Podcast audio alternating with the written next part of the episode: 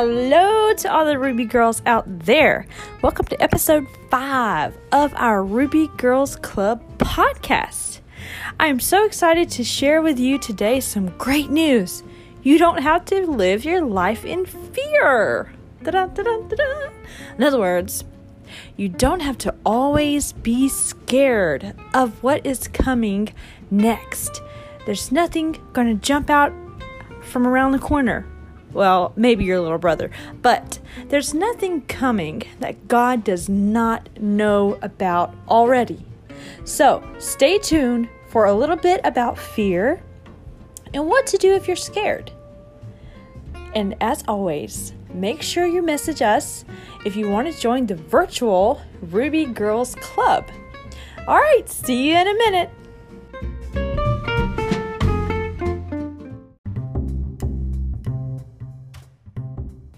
Our memory verse today starts with D, depart from evil and do good. Psalm thirty-four fourteen. All right, girls, so we want to talk about what to do if you are scared. Now, before we jump in, let's talk a little bit about the King James Version Bible. In the King James Version Bible, the word for being scared is fear. And fear actually can mean two different things in the King James Version Bible. One of those things is being afraid, being scared, being very scared. Um, the other, however, means extreme respect or reverence. So, for example, in the verse that says something about fear the Lord thy God, he's not talking about being scared of God. He's talking about being in extreme respect or reverence or in awe of God, so much so that you are obedient to God. Now, the other time that the word fear is used, same word, same spelling, but different meaning. So the other time the word fear is used is found in so many different places. So I just picked a few. Okay, so here's some Bible scriptures about fear. The one that means I'm scared. All right, Deuteronomy chapter three, verse twenty-two says, Ye shall not fear them, for the Lord your God, he shall fight for you. Now I know in Deuteronomy that the author is actually talking about the them, that sounds funny, the them as in the enemies of the children of Israel. Okay, so you might say, well, this verse does not apply to me because I am not Israel and I am not going out with an army to fight other armies. Uh, wrong. You actually are going out with an army of angels on your side to fight against the devil. And his angels, they are out there, let me tell you. But let's bring it down to where you might be living right now. Ye shall not fear them, for the Lord your God, he shall fight for you. When I read this verse, I think about someone bullying someone else. So, for example, let's say you go into the hallway at school. Some of you are at school. Some of you are not at school. Totally fine. Let's say you go into the hallway and there's, you know, there is someone there that is going to pick on you. Maybe even pinch you or punch you or kick you or call you names. Listen to what the Bible says. Ye shall not fear them. That means you don't have to be afraid of them. Yes, it is scary, and you probably will feel afraid, but you don't have to stay afraid of them. Whatever the them is, it could be something else. That's just an example. But remember, you don't have to stay afraid because the Lord your God, he shall fight for you. And here is the problem we want to say to ourselves, but I want him to fight for me right now, right now. Why isn't he fighting right this second?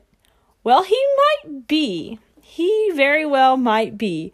He is not required to update you on progress that he is making.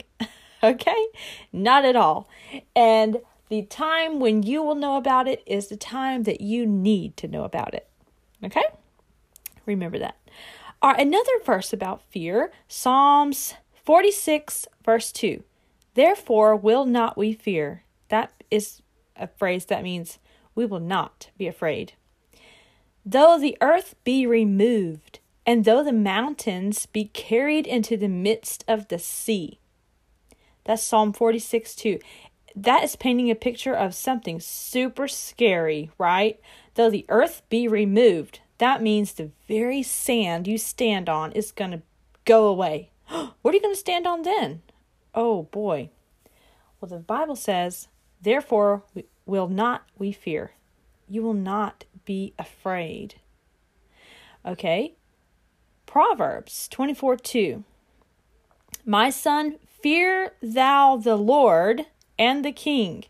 Now this fear is talking about the respect.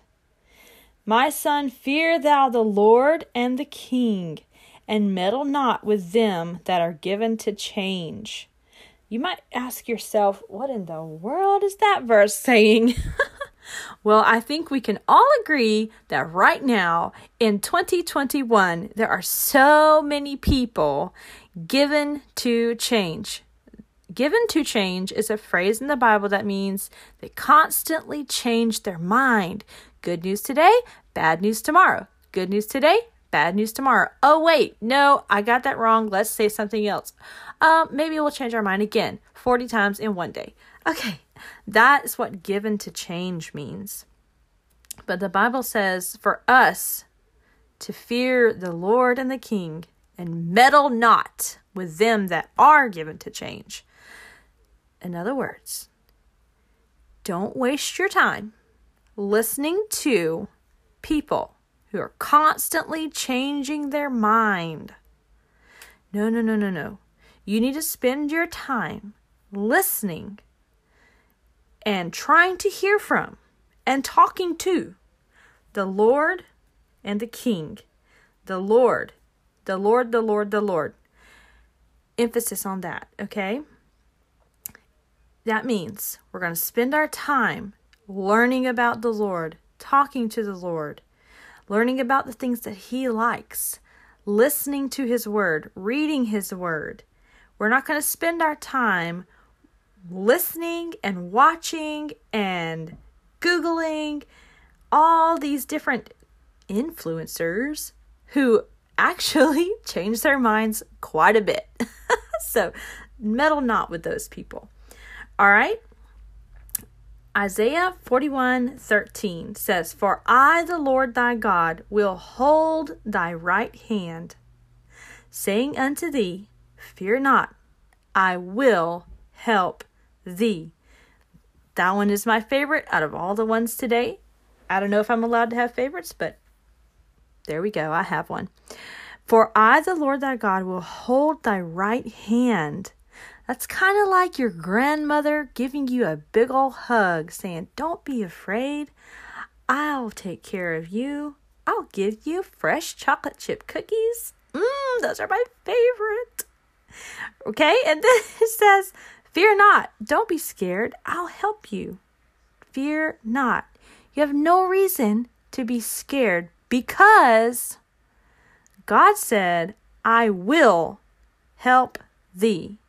This is something that my husband talked about the other day, and he was saying to me, you know, I have noticed that the Lord provided things that I did not even know I needed. I didn't even know. And God still provided those things.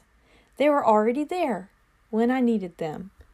God is a good Father. So remember, if you don't remember anything else from this podcast, remember this. Jesus said, fear not, I will help thee. And Jesus Christ always keeps his promises.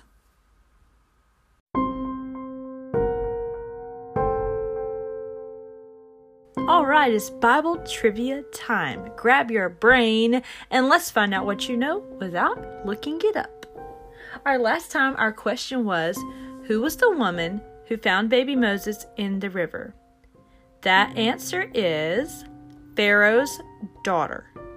Pharaoh's daughter found baby Moses in the river, and she actually ended up hiring Moses' mother to come to the palace and take care of baby Moses. How cool is that? Talk about God's provision. Okay, the memory, the memory, no, the trivia, the trivia from memory today is, where did Adam and Eve first live? Now, if you remember, they did get kicked out, but where were they living before that? Where were they living before they got kicked out? If you know the answer, send me a voice message or an email, and you could be featured in the next show.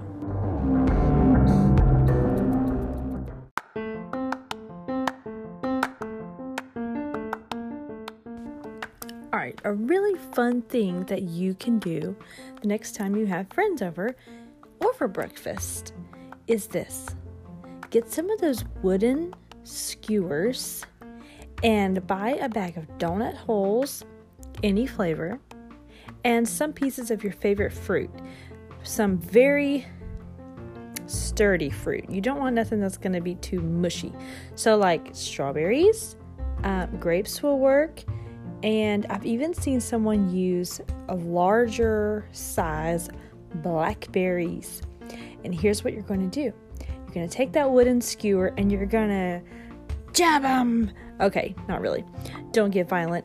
You're going to take the donut holes and then your pieces of fruit. If you use strawberries, cut the leaves off.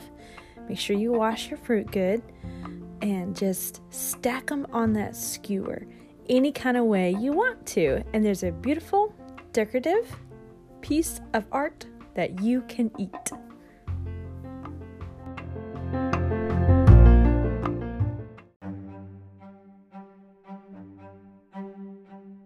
All right, ladies, it's been really great fun to create this lesson and this podcast for you. I hope to hear from each one of you, so shoot me an email. Also, stay tuned to listen for next time and invite your friends to join us. See you later!